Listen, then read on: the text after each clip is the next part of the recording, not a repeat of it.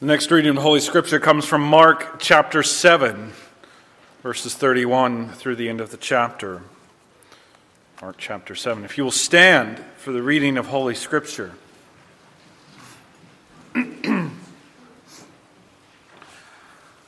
Mark chapter 7, beginning at verse 31. This is God's Word. Speaking of Jesus, then he returned from the region of Tyre and went through Sidon to the Sea of Galilee in the region of the Decapolis. And they brought to him a man who was deaf and had a speech impediment, and they begged him to lay his hand on him. And taking him aside, from the crowd privately. He put his fingers into his ears, and after spitting, touched his tongue. And looking up to heaven, he sighed and said to him, Ephphatha, that is, be opened. And his ears were opened, his tongue was released and he spoke plainly. And Jesus charged them to tell no one. But the more he charged them, the more zealously they proclaimed it. And they were astonished beyond measure, saying, He has done all things well. He even makes the deaf hear and the mute speak. So far, the reading of God's holy word. We're thankful for it. You may be seated. And as we turn to consider this portion of Scripture, let us pray for God's help. Almighty God, we are thankful in a world full of messages that you speak. You speak to us in your word, and you enable us to speak, understanding your word, and to speak of Christ and what he's done for us. And we pray that as we consider this instance of Christ blessing this man, that he might hear and speak, that we treasure up in our hearts all the more what this teaches us about who you are and what you've done for us in the gospel. Overcome the deficiencies of the preacher, they are many. And bless the reading and the preaching of your word to bring forth fruit in our hearts, to love you more, to serve you better we ask it all in the precious name of Jesus. Amen. Uh, when I was in high school, the, the most exciting kind of, I guess, backyard experiment uh, was to put Mentos in soda bottles.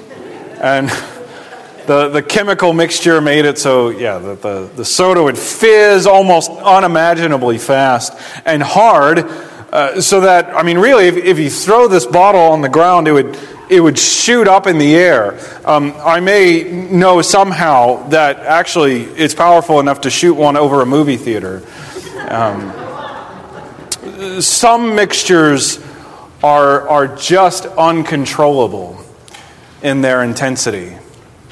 Uh, and it seems that no matter how hard Jesus may have tried to contain the surging fizz of excitement about His grace as it mixed with sinners desperate for His mercy, well, He just quite couldn't do it. One of life's hardest aspects is, is keeping secret the things that, well, fill up most of our attention. As hard as we try, we usually end up having our, our most treasured things boil out of us somehow. It's like adding Mentos to soda. Here in Mark 7, this closing portion of the chapter, we see how, how Jesus healed a deaf man with the effect that this, this guy can hardly contain himself about what Jesus has done for him the whole crowd was aware of this miracle and was going on about Jesus with increasing zeal, even as Jesus charged them not to speak of it. And so, even Jesus' own requests couldn't contain their desire to talk about Jesus. And so, we have again Mark's twofold theme about who Jesus is and what his kingdom is like. We will see again that Jesus is God the Son come in our nature for salvation. And we see also that Christ's kingdom is a kingdom of restoration that wells up for joy in its citizens. The kingdom is led by a king who dispenses delight to his people as he rescues them from the plights of the kingdoms of this world. So we saw last time how Jesus took God's kingdom to the Gentiles, expanding the borders of his covenant people as to make known the true extent of how he would fulfill his divine promises. And his move to take blessings that belong to God's covenant people across ethnic lines was, was an act of blowing the borders off God's kingdom to the ends of the earth, claiming for himself as his own everyone who believes in him. And as Jesus declared all foods clean way back in the first stretch of this chapter, and then he declared all people who come to him by faith clean, regardless of where they're from, clean. Well, we see what effect that has in them today. And so today, Jesus marched that same point forward. Remaining in Gentile territory here, he furthered the expanding nature of his kingdom by, by bringing restorative blessings to them. And Jesus' route was, uh, as you see it there at the beginning of our reading, was far more roundabout than needed, showing that he meant to be among Gentiles.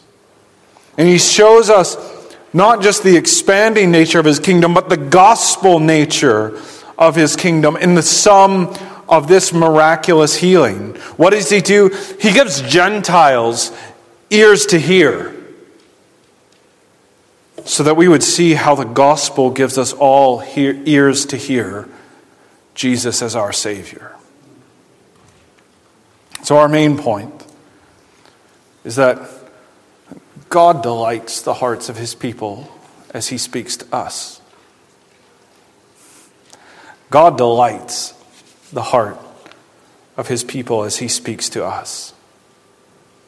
And our three points today are the rejoicing the reason of Jesus' majesty and the reason of Jesus' compassion. So let's think first about the rejoicing. I imagine that the, the setup with the, the Mentos and soda thing has, as an illustration uh, of how those changed by Jesus bubble over in talking about him has, has primed the pump for you to think this sermon is headed towards an application of how excitement about Jesus should motivate you for evangelism. Uh, and although that point is true, that's not where I'm actually going. Because I think talking about you being motivated uh, or excited enough to be motivated to talk about Jesus probably doesn't actually excite you unto motivation. So I want to I want to think a bit more personally about how this text addresses us in Christian discipleship, so that so that we see the excitement itself. we need to remember again Mark's context. What's he doing with this whole book? He, he's recording the gospel account from the apostle Peter as Peter ended or neared the end of his life. And his purpose was to encourage Christians who felt increasingly under pressure from their culture and even worried about the possibility of coming persecution. And, and so we need to keep our reflections for what Mark calls us to do grounded in his purposes to encourage the church. And, and, what I want us to see here, first and foremost, is that Mark is pressing upon us that belonging to God's kingdom gives us reason for rejoicing uh, regardless of what's happening in the earthly kingdoms around us. Mark is not merely giving us a snapshot of how, of how gratitude for what Jesus does for us motivates us to tell others about Jesus. He's not just giving us a snapshot of that. He's, he's also showing how our citizenship in God's kingdom affects us at the personal level. Well, when we reckon with how amazing Christ's blessings for us are, well, we start to see that there's a wider network of where we exist than just the culture that can seem overwhelming. Peter wrote to Christians languishing under a pressurized and increasingly oppressive society, presenting this man's reaction to Christ as nonetheless bubbling over with joy about the things of Jesus. And I think that provides some serious material for our reflection about discipleship. The thing is, the culture gets six days a week to fill our hearts and minds with laments about its conditions and our place within it, to whatever degree you may think that. And it's a beautiful thing that Christ says his kingdom is not of this world. So that when we come together as Christians, as the people of God, as the kingdom of God, we don't have to let our minds linger on the same worldly things, the same worldly kingdoms that burden our minds all week long. God invites us to step away from all of that and be reminded of the glorious beauty of His majestic presence that surpasses whatever is going on around us.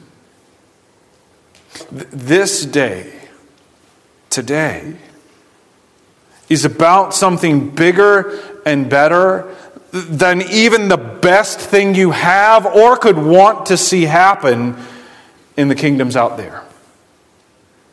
This is the throne room of God Himself as we encounter our living Maker and Redeemer.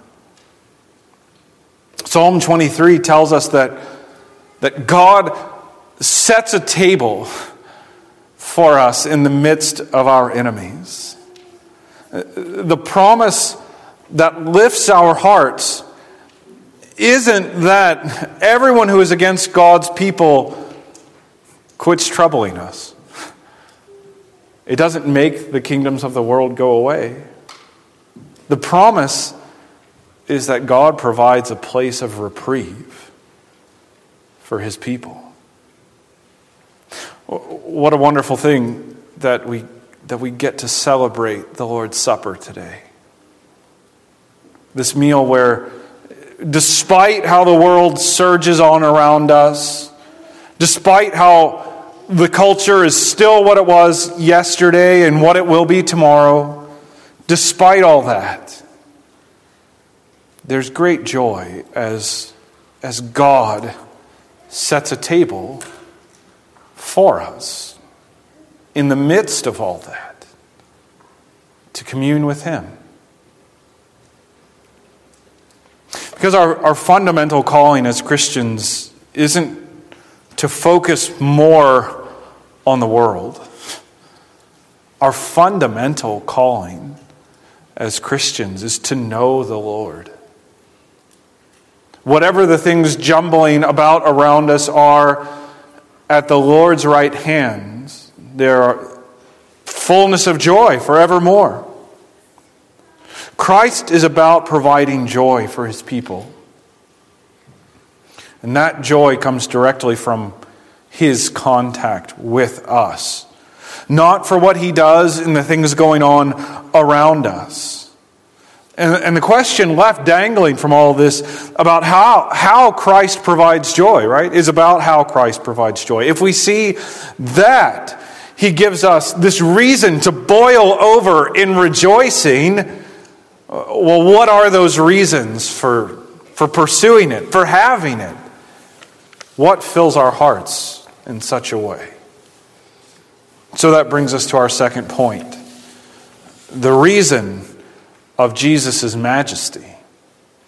The reason of Jesus' majesty. is not it amazing right here in this passage that in the midst of a, a sizable crowd, Jesus took this deaf, mute man aside privately? I mean, he, here was the opportunity for spectacle, fanfare, and wide approval if, if Jesus would just help this guy in public view. He had the opportunity for the, the full healing revival, right? Didn't he? If, if Christian healing was supposed to be the public dazzle of walking through the crowd, touching people impersonally so that they, they fall over, supposedly healed. Well, well, here was Jesus' open door. And as we ought to know, however, Jesus wasn't interested in charlatan tactics, but in the spiritual well being of people. And so we, we find here again Jesus' infinite compassion. His purpose wasn't to climb the cultural ladder. His purpose wasn't to get clout with the most important people in the area, which, which would have been the place to do it right here, right now, since the Decapolis was the, the center of, of Greek and Roman culture in this part of the Roman Empire. And so Jesus showed little interest in grabbing hold of or transforming the culture, but, but great interest in walking right into the, the cultural hotspot and having a personal relationship with a deaf man. Our perception of Jesus' compassion multiplies when we realize what this event tells us about that, that running question concerning who Jesus is. Isaiah 35 raised the same issue that, that we're contemplating, right? The rejoicing that comes to us, beginning the wilderness and the dry land shall be glad the desert shall rejoice and blossom like the crocus. It shall blossom abundantly and rejoice with joy and singing. And so we're, we're led to ask well, why such rejoicing? And Isaiah answers They shall see the glory of the Lord, the majesty of God, promising he will come and save you. And when God's people see the Lord, it, it means their salvation, which, which causes their rejoicing. And, and what does God do to mark this advent of salvation? Well, Isaiah tells us the ears of the deaf shall be unstopped, and the tongue of the mute sing for joy. And as God said he would do that, what does Jesus do here? As Mark has repeatedly impressed upon us, eh, Jesus continually occupies God's role in history, showing us that he is God the Son. God is the one who makes the deaf to hear and the mute to sing, and Jesus is God who brings hearing to those who could not hear and lets the silent have voices full of joy. And so again, we see Jesus' divine majesty, his identity as God the Son shining through in how he takes on actions that only God can do. Jesus' identity as the one who brings healing and restoration to those whom he makes into those people uh, shows us that our rejoicing has the reason of Jesus' majesty. And that brings us to our final point the reason of Jesus' compassion. The reason of Jesus' compassion.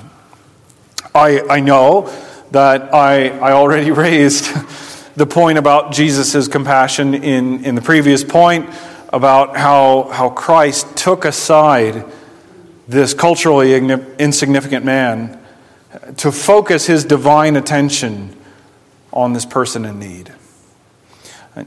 But we can press further into this reality from another perspective as well. And, and I want to connect the dots between God's promise to open deaf ears and to give voice to the mute, with specifically Jesus' role to save his people. We, um, in some ways, rightly and understandably so, take for granted the idea of Jesus. We take for granted Jesus' presence in history because as Christians, well, he shapes our whole understanding of, of our faith and how God rescued us. And that's all well and good. We can take a, a step back to see the wider context of God's immense compassion for his people, though, and, and see how there's a, a way in which, well, the surprise of that reality, of Christ coming to history, ought to amaze us and really take us aback. I mean, there's a simple question, I think, here, right? For, for this man in particular, for Isaiah's promise, uh, couldn't God stay in heaven and open deaf ears?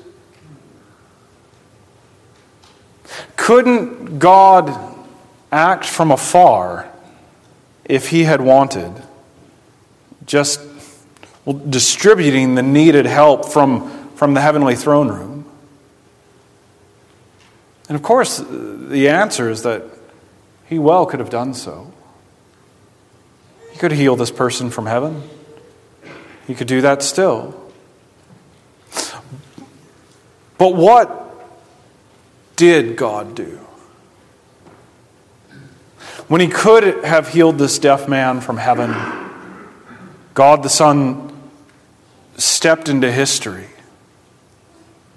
In our nature, so that he could have human fingers to put physically in this man's ears. God came to earth so that he could pull this man aside on his own, so that this man who could hear nothing would hear the direct voice of God Himself.